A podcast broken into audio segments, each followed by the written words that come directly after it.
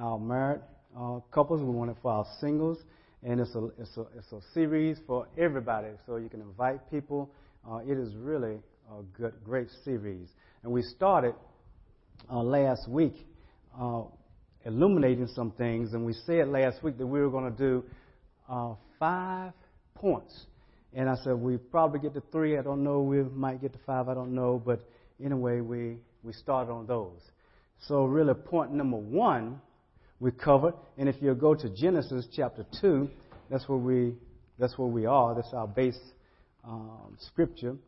Uh, Genesis 2, uh, 24, 25. And we said that um, in in yesterday's last week's message that uh, illuminating these scriptures, God has a plan for us, and that plan we wanted to understand the, the definitions and what God meant by the things He said. And we talked about last week, point number one, we said that God really wanted us to be, uh, to, for father to, to, um, uh, well, a person to leave his father and his mother and cleave to his wife. So, what did God really mean by leaving and cleaving? What did he really mean? That, that was our first point that we eliminated. The second point, we said that uh, what did God mean by being of one flesh? What did he really mean? So we covered that. We introduced the third one, which was uh, that the man and his wife was both naked and not ashamed. So we started on that. So let's pick let's start there and let's go from there because I think that's very important for us to know what did God mean by that. Well, let's look in uh, chap- chapter 2 of Genesis, verse 24. For this reason, a man shall leave his father and his mother and will be joined to his wife, and, the, and, and they shall become one flesh. Now, what I said there was that this is not something just for Adam here, because uh, God didn't mean it for that. He could not have meant it for that uh, for a couple of reasons. Number one, Adam didn't have a father and a mother, did he? He didn't have a mother.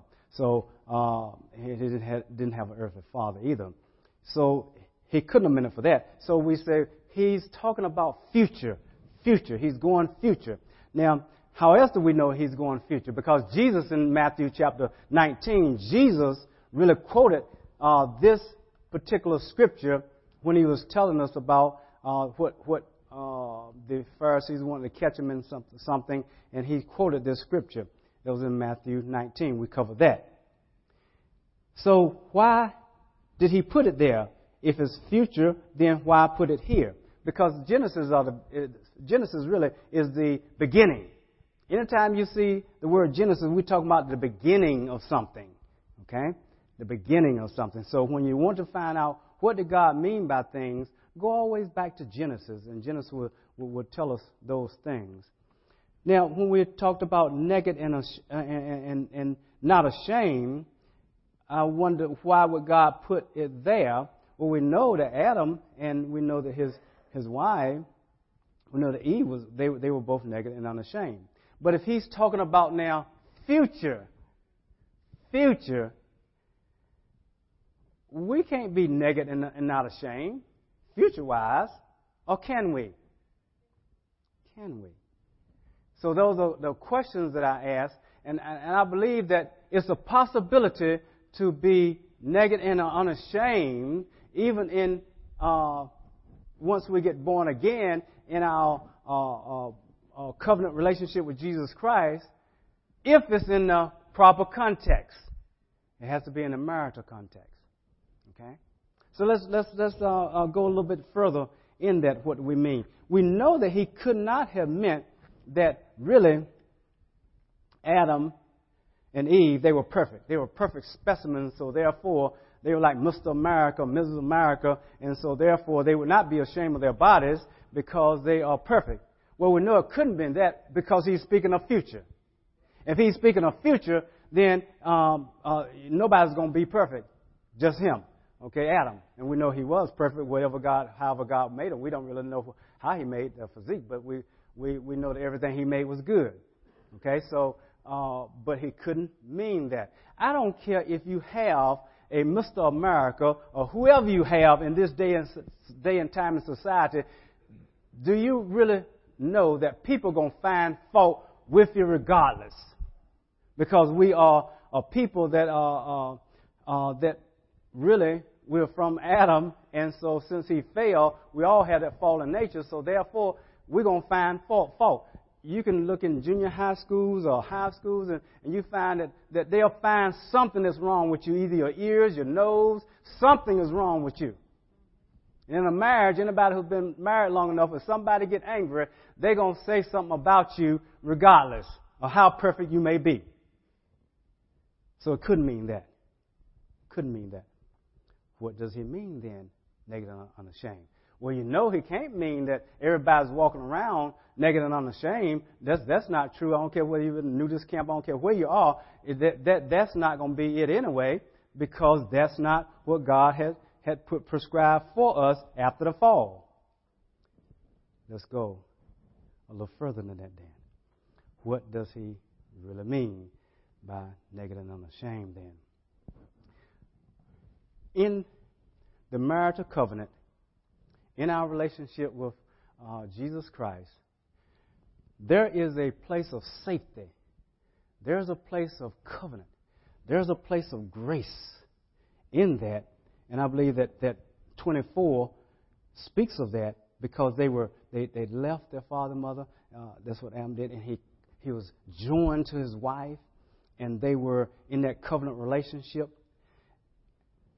And you know it's so because covenant always brings grace.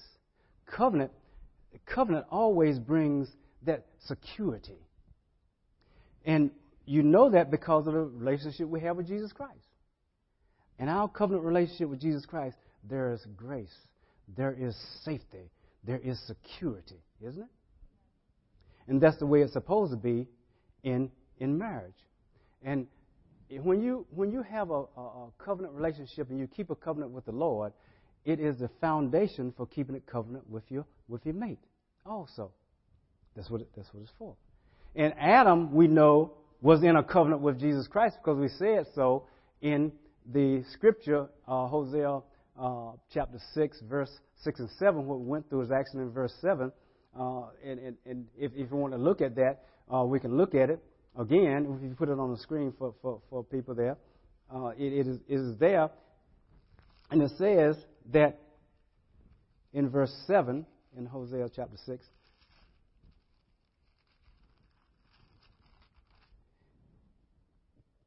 But like Adam, they have transgressed the covenant. So Adam was in a covenant, we said last week. And let's go to back to see what this thing is. Anytime you're in a covenant, anytime you're in a covenant with God, there is a stipulation of obedience. I don't care whether it's a covenant he made with Abram. I don't care whether it's a covenant, a new covenant. I don't care. The, the stipulation always going to be on God's side is that He expects us to be, that's what's that word? Obedient. There is not such thing as a covenant that God's going to make with, with uh, man, and that there doesn't have to be an obedient, no obedience on our part. He doesn't say, it's okay, do what you want to do, do what you feel like doing. It doesn't matter. I'm gonna, I'm gonna bless you. I'm gonna do that. That is not part of any covenant that God's gonna make with man. None whatsoever. It's always gonna be a covenant of obedience. And he says that in the new covenant, in the New Testament, even even he says in um, John 15, uh, John 14, 15, it says that if you love me, finish it for me, keep my commandments. Why would he tell us that if it's not important to him for us to be obedient? It's always important in any covenant relationship of a superior, of, of God, let's say, with us is that we be obedient. Now let's go to Genesis chapter 2, then in verse 16, where the Lord God commanded the man, saying, From any tree of the garden you may freely eat. But from the tree of the knowledge of good and evil you shall not eat. For in the day that you eat from it, you shall surely die. So now what's Adam's end of the his part of the covenant he's going to have to keep? Obedience, isn't it? Obedience. He's, he's, he's given freedom to do a lot of things. Uh, God and Adam had an awesome relationship. I mean, here's God, all of His creation. He says that you're going to have dominion over everything that I've created. You got dominion over it. I don't care whether it's crawls. I don't care whether it's flies. I don't care whether they're beasts. I don't care what they are. You have dominion, Adam. He says to Adam, I'm going to bring my creation to you. I'm going to bring the birds to you. I'm going to bring the, the, the, the beasts to you. I'm going to bring the cattle to you. And I want you to name them. Anything you name them, that's the name it's going to be, Adam. You got it. That's what he told him. He gives them freedom. I'm going to put you in a garden. I want you to cultivate it. I want you to keep it. Didn't he say that? Oh, okay. I got something. I got to obey something. I got to obey something. So I got to keep I got to keep, I got to, I got to cultivate. So I got some work to do. God's not going to let me relax here uh, and just do nothing. I got to work, okay? And I got to uh, find out what I can eat and what I cannot eat. Anything that you see on these trees, any fruit, any fruit, any tree, you can eat, freely eat, whenever you want to eat it. Except one tree, Adam. This tree, you can't eat this from this tree, Adam. Obedience. Obedience. Why was it hard for Adam to obey that one little command? Why was it that way? I mean, Adam, when he was created, I mean, he's good. Everything was good. God gave us choices, didn't he? He gave us a mind to choose. And in the, in the way God wanted to be, if he, if he didn't want to be that way, he wouldn't have done that way. So he says that you decide, Adam, what you want to do. You decide. I'm going to bless you. I'm going to be your father. I'm going to be everything you ever have, you dream of. I'm going to be it for you. I'm here for you. But now I want you to do some things. Cultivate it, keep the garden, and I want you to leave one tree and its fruit alone. No fruit. I want you to eat off this tree. Anything else you can do. He has a choice. One thing that makes our our our life on earth so uh, hard is that we have an enemy, a spiritual enemy called Satan, the devil. And of course, there we know that uh, he used a serpent and he started talking to Eve. And he always going to whisper some accusations about God. We have to know that the enemy is still going to do that.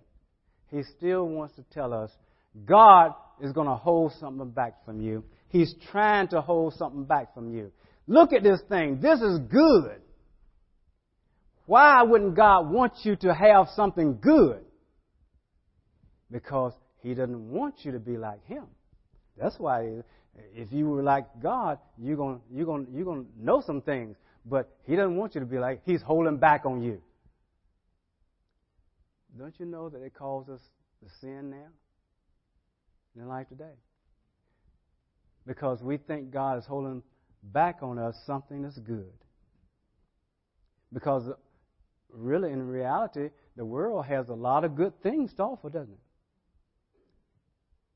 And even sin can be pleasurable for a season. That's what the scripture says. That's what the scripture says. But only for a season. He's always trying to tempt us to do something against God because he believes that um, he can he can have superiority over, over God by taking God's creation and says that they're going to serve me. They're not going to serve you. I have something better to offer. See, a covenant tells us, when we make a covenant with God, it tells us that God is going to govern us, govern, okay? He's going to, he's going to be uh, in control of us. He's our maker. He created us. He's going to be in control of us for our good. For our good. And we are going to trust that, rely on that, through the mediation of His Son, our Lord and Savior, Jesus Christ's death, burial, and resurrection. That's the gospel, isn't it? Do we believe that God is governing us for our good? Or do we believe He's, he's going he's gonna really secretly not be for our good? Because that's what happens when we get frustrated with the way things are going, with what we see with our eyes, what we feel, what we sense. We think that God is holding back on us just like they did. And it calls us to take matters into our own hands because God somehow He's not aware of this need I have. He doesn't care about me. He cares about a lot of other things, but he doesn't care about me. He thinks this is of little uh, of value to him, but it's big value to me. So he's not coming through, so I'll come through for myself. I will take matters in my own hand. I'm going to try to do this thing. I'm going to try to go this place. I'm going to try to do this. That's sin. Let's look at it here in chapter 3, verse 4. The serpent said to the woman, you surely shall not die. The Lord, the God, for God knows that in the day that you eat from it, your eyes will be open. And you will be like God. See, God is holding something back from you. He doesn't want you to be like He is. He, he wants you to be, you know, blinded. He's holding back on you. Your eyes will be open if you eat his. You'll be like him, knowing good and evil. Well, let's stop there. Knowing good and evil. What did, what did Adam know? He knew good, didn't he? He knew good. See, remember now, God is for, He's going to govern us for our good. For our good. So if anything he's holding back from us is for our, come on, good. It's for our good.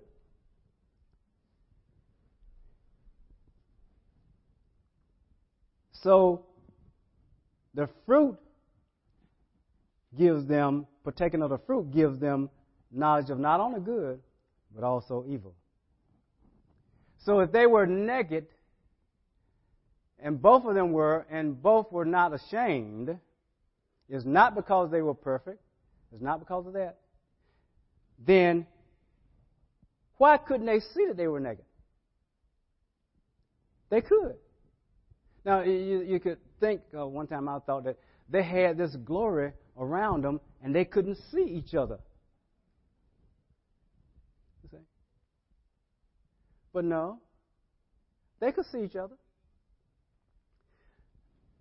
Can a baby see? Yeah, a baby can see. Now let, us say, um, let's say that Janae, right? Um, she can walk, she can run, right?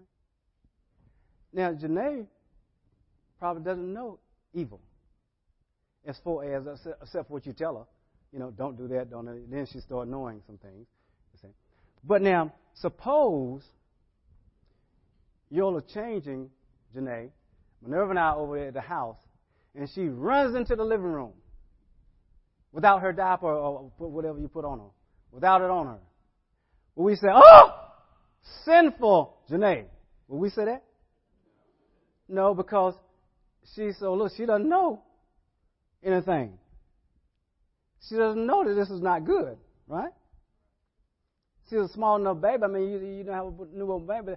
They're naked all the time, and they don't they don't think nothing of it. Nothing of it, right? Is this is we notice so we start putting things on them. We put diapers and things on. We put that on them, you know, so they won't be messing up everywhere, you know. But but uh, uh, but but if they have full control, then they'll walk around naked and they won't know a thing. See? But as soon as they partook of the tree of the knowledge of good and evil, then they found out that, whoo, look at you. Well, they looked at each other anyway, beforehand. But now they know that something is wrong. Something is wrong now. We have uncovered some stuff that, oh, this is wrong. They knew they were wrong. When, when somebody get old enough, when Janae gets to be 15 and she walks around, then that's, we have a problem. Right? We have a problem. We don't have no problem now, but we had a problem then because she's supposed to know. And so, see, now they knew good and evil. And so they tried to do what? Cover themselves. That's what they tried to do. Can we get to a point where we can be naked and unashamed? Because he's looking at the future now, only in the marital situation, where there's covenant, where you have two individuals love the Lord, that they are uh, they they are trying to be just like the Lord, they're trying to make character like the Lord, everything else. They give each other grace, grace, grace.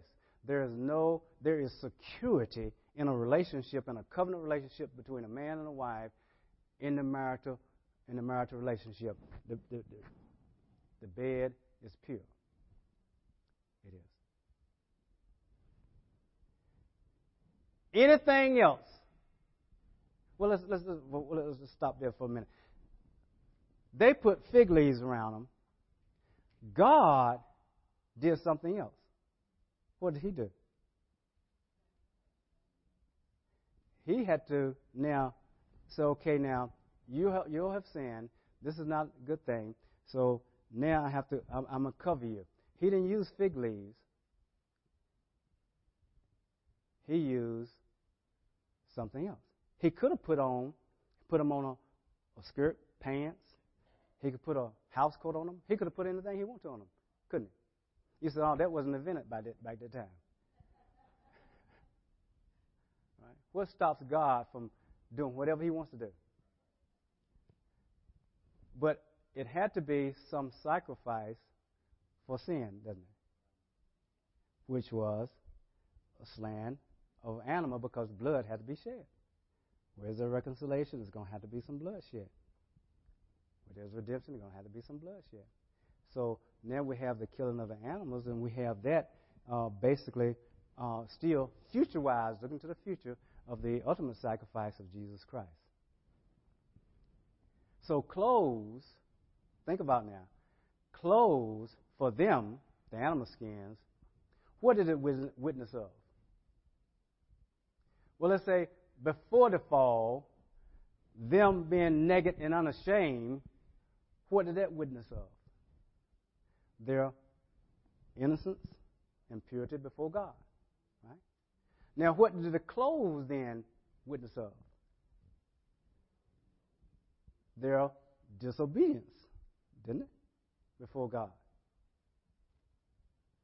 So now we have people wearing clothes, but our clothes witness of our rebellion against God way back Adam. Way back with Adam. Now, there's going to be a time in the future where I don't know what we're going to look like. I don't know what we're going to be wearing, if anything. But I know one thing. I know that we're going to be as He is because the scripture says so. I know another thing is that there's not going to be marrying and giving of marriage there, so it's not going to be uh, this desire like we have today. So therefore, you know, when you when somebody sees Jesus, they, now they say, well, man, his feet is like this, his eyes are like this, and it doesn't seem that his hair is white as snow. It doesn't say anything about you know all these um, elaborate clothes we might be wearing. You know, that's the style in heaven. See, we don't see that. Suppose we're taking off our clothes now that's not in the marital context. What is that witness of? Our further rebellion against God. Because when God says, I'm putting you on clothes because you have broke covenant, and this is witness of that, then when you take them off outside that marital context, that's further rebellion against God. See, a lot of things we don't we don't really think about and we don't know. That's very important. Very important. So we need to wear clothes. Now we shouldn't. We should wear clothes uh, to represent what God called them to represent. We're covering ourselves up.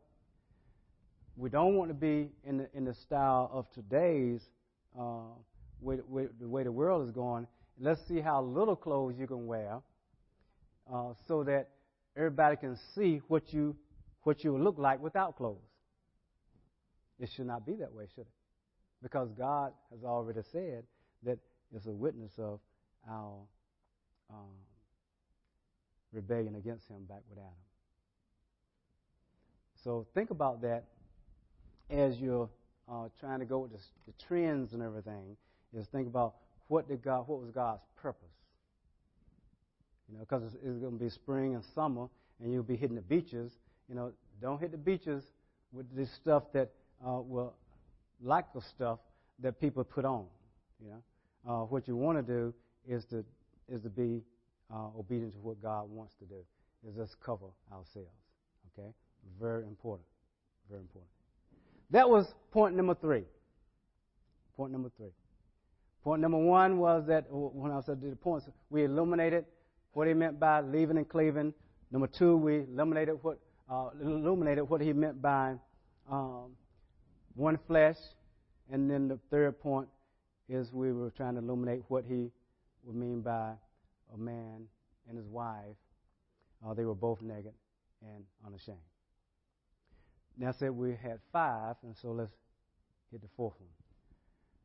The fourth one that we wanted to illuminate is that let's turn to it in, in Ephesians chapter 5. Let's go there. In Ephesians 5, verses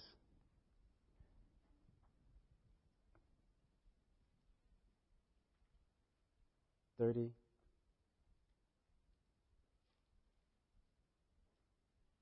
Two. 31 32. It says, For this reason, man shall leave his father and his mother, and they shall be joined to his wife, and the two shall become one flesh. This, verse 32, this mystery is great. Remember, I said that in the message two weeks ago. But I am speaking with reference to Christ and the church. It's a great mystery. It's a great mystery. Great mystery. Well, what mystery are we talking about? Christ and the church. We said that. Marriage is supposed to be it's supposed to be really it's like a well, let's say marriage is, is, is really in existence he put that in existence to really speak of Christ in the church. Christ in the church. Show the world Christ in the church. That's what he's supposed to do. Christ in the church. Because he says it's a great mystery. A man shall leave his, his, his father mother and cleave to his wife, the two shall be one flesh. This is a great mystery. Christ in the church. Well, then marriage is supposed to demonstrate that. We said that. Let's go a little further than that. Okay, now what we're talking about is supposed to do that? Well, we know that if Christ is talk, if he's talking about Christ in the church, if God's talking about Christ in the church, then marriage, we said, was the doing of God. We said that. Marriage is really the design of God. We said that. Also, marriage is a display of God's love. Marriage is a display of God's love.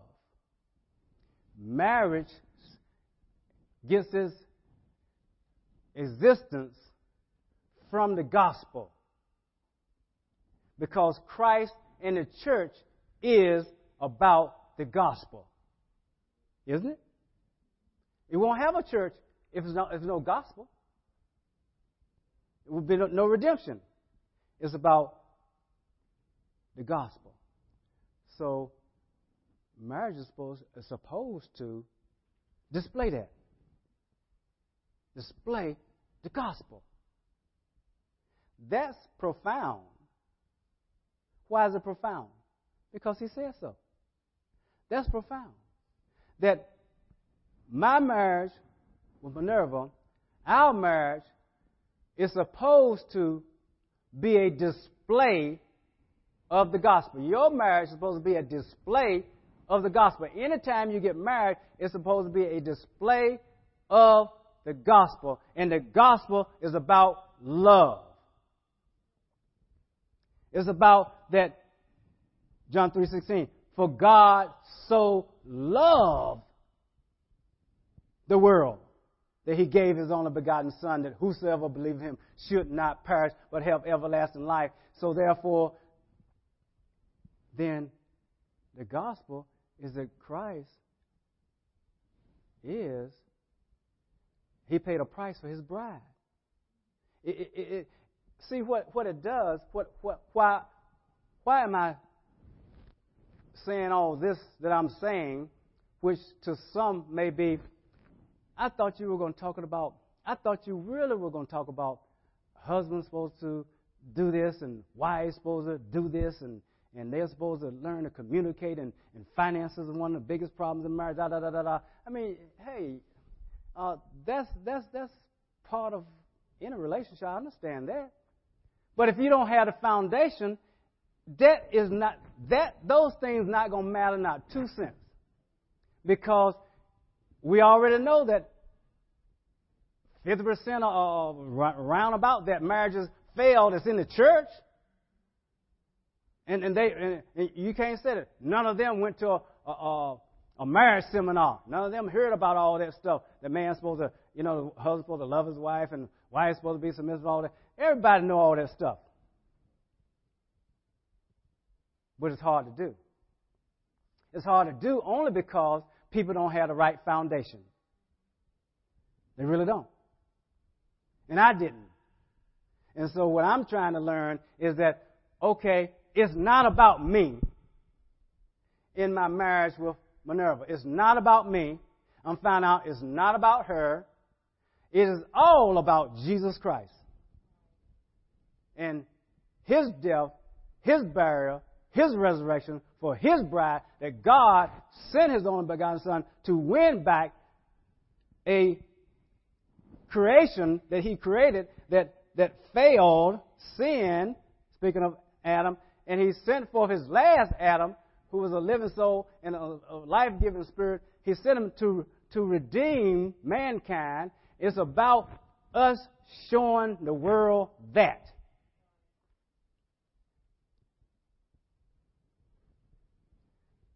And when I get it all mixed up in my mind about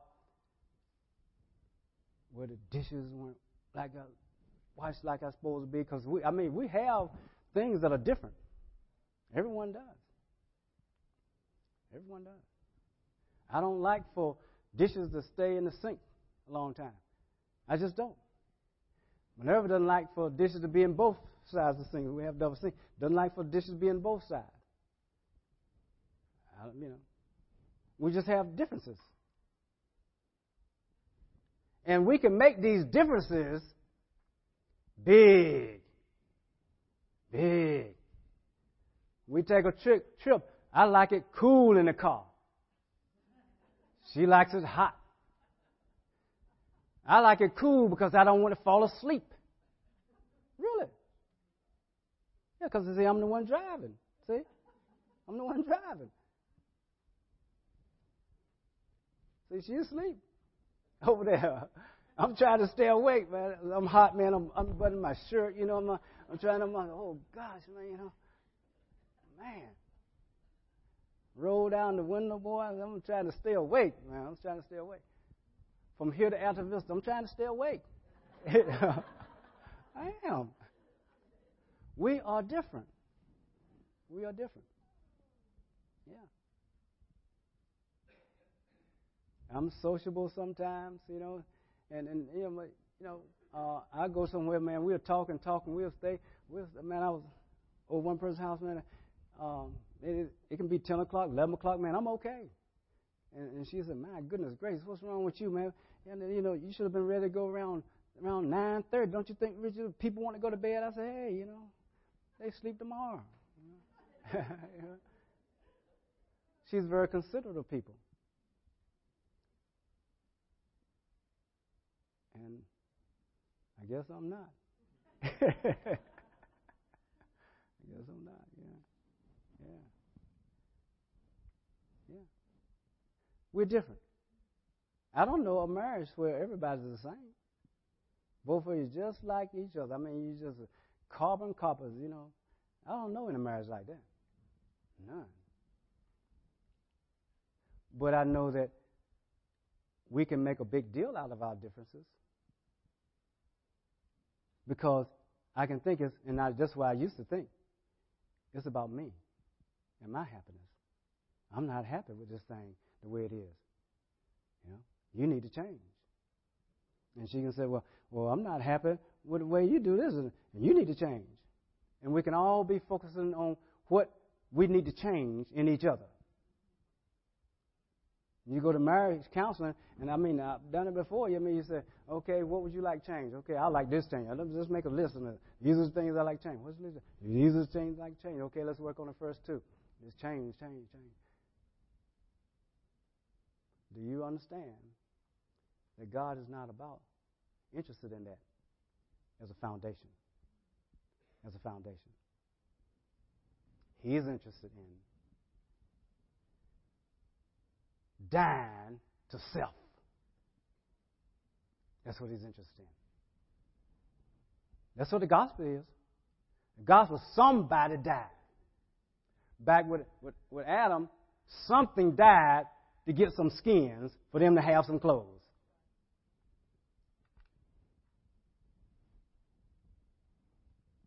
And in the gospel, we know that Jesus Christ died, and Jesus Christ is the head of the church. He is the He is the, the groom, and we are the uh, the spouse bride of Christ who died. The head. Christ died for His church. Yeah. That's what marriage is about. Death. Death. Yeah, it is. Yeah.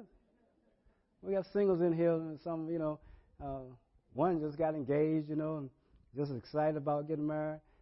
Um, she hadn't had a first counseling session yet. yet. Death. That's what we're talking about. Death. Let's talk about it. Yeah. Isn't that isn't isn't that the gospel? I mean, what did, what did Elder John just say up here? To, to I think he was talking to and said, well, we're talking about the, the death, you're identifying with the death, the buried, and the resurrection of Jesus Christ, right? And the, and the first word he says is about the what? Death. Yeah. Yeah, the death. And in, in, in marriages, it's not working like it's supposed to because we're thinking about life. My life. Right? What pleases me.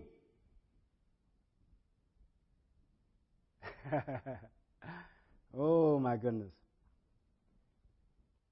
That's what he's talking about. While we were yet sinners, Christ died for us, didn't it? Let's look at it in Romans chapter 5. If we're going to, to display the gospel, this great mystery that he's telling us, we're going to have to get the right meaning of marriage. Once you have the right meaning of marriage, then you can operate accordingly. It says here that in verse 5 and hope does not disappoint because the love of God has been poured within our hearts through the Holy Spirit who, is, who was given to us. For while we were still helpless, at the right time, Christ died for the ungodly. If marriages are supposed to represent the gospel, then that means that the people within that marriage supposed to be about dying for things that might not be godly. Or things that need to be changed, let's say. Because that's what we all want change. For one will hardly die for a righteous man, though perhaps for a good man someone would die, even, even dare to die. Verse 8, but God demonstrates his own love towards us. Now we said that, that marriage is supposed to be a, uh, not only is it doing his, his, his uh, design, but also supposed to display the gospel. And it says here, he demonstrates his love. It's supposed to display God's love for his church. His love for the unsaved. It says he demonstrated in that while we were yet sinners, Christ died for us. So within a marriage, while Minerva is still maybe want to be hot in the car and I want it cold, and I think, you are not, you're selfish. And she said, well, you're selfish. You're not thinking of my needs. She said, well, you're not thinking of my needs. And we can, we can, we can put a, a whole bunch of stuff into that category, right? And he's saying that who's going to die while you don't get your way? Even, even if your mate doesn't give you your way, will you die? Even though your mate has not changed and don't plan on changing, come on. Are you going to display the gospel because Christ died for the ungodly. He died for us while we were yet sinners. And, and, and a lot of the stuff we won't die to is not sin. It's not sin. Really. Really? Minerva's left handed, I'm right handed. When she hangs up clothes, the, the little crook thing goes this way. I like for it to go this way. Don't hang up my shirts with the thing going that way. Yeah. It's not sin. Come on. Is it? It's not sin. Do you know how many marriages have failed because it's a what's that? What do they call it today? Irreconcilable differences or something? You know, she got to hang of this way, I got to hang of this way. Uh, she liked the dishes this way, I like the. She likes the temper this way. The man, we just can't agree. We got differences. We can't reconcile these differences. That's the world. God says, I don't care if you don't get your way. If you're gonna if you're gonna display the gospel, then we're dying for each other. We're dying for each other. Do you know that God expects us to practice that before you get married? Singles, I told you this, this, is, this is for you. Do you understand that you're in relationships, and how many relationships is all about me? When, when I don't get my way, then I'm going to leave the relationship. Come on. It's about what I hold to be important. It could be my this, my children, my this, and my that. And God is looking for faithfulness. Come on. It's a fruit of the Spirit, isn't it? What did God tell us?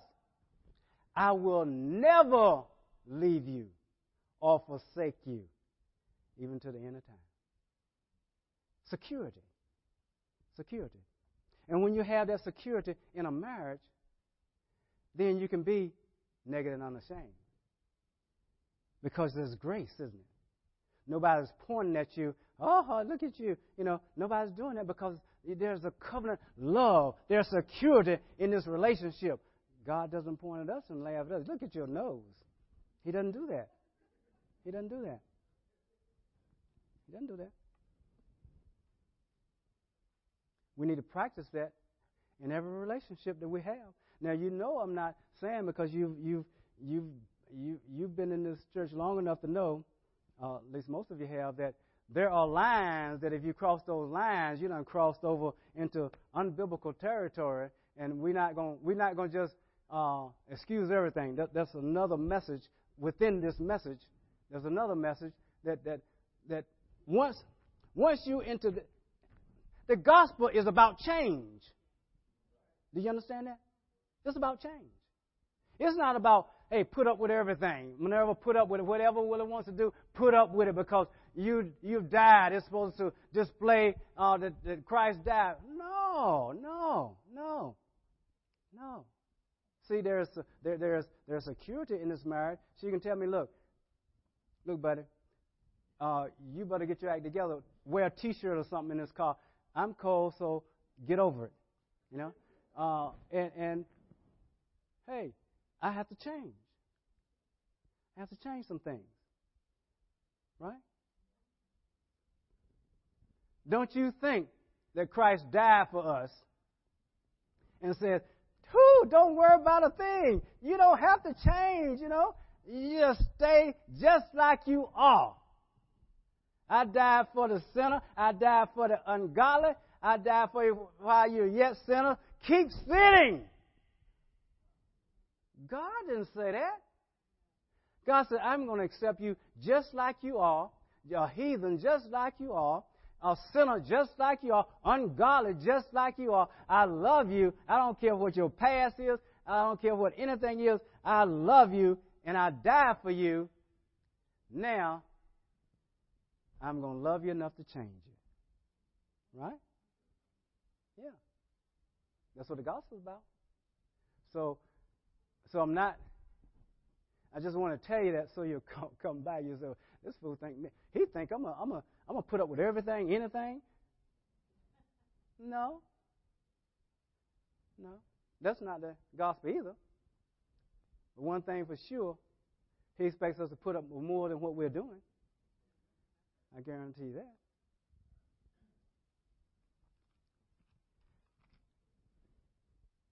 The fifth one and last one that I wanted to hit was that because marriage is supposed to display the gospel, and a an unsaved person a marriage with two unbelievers, they cannot display the gospel. Do you understand that? They can't display the gospel. Second Corinthians. That's, the last scripture. Let's go there. Second Corinthians. uh, chapter 4, verse 3. Let's go there. It says, And even if our gospel is veiled, it is veiled to those who are perishing, in whose case the God of this world has blinded the minds of the unbelieving so that they may not see the light of the gospel of the glory of Christ, who is the image of God. How can an unsaved person see if they've been blinded? So they can't display it. I, I didn't say they can't stay married 60 years. I didn't say that. But a marriage would not be not be showing the glory of God because an ungodly person they they can't see the gospel. That's what that's what it says to me. So for anybody who want to marry someone who's unsaved, don't do it. Don't do it because God said don't do it. Not because I said don't do it. He said don't do it. Well, fellowship has light with darkness. Don't do it because you're going you sign up for trouble already. Okay? No change unless God saved the person and change begins. The gospel is for our good. God is for our good. And I know that our marriages, marriage is a good thing. Let me tell you that. It is a good thing. I don't know anything other than salvation, you know, is better than marriage. Really. Really. To the right person. I have to say that. To the right person. Okay? The Bible speaks of that too. Right person. And there's a right person for you. Um, wait on hmm. him. Wait on him or her. Don't get ahead of God and don't think God's not for your good wait on Him because don't get ahead and do something, you know, and create an Ishmael. Don't do that.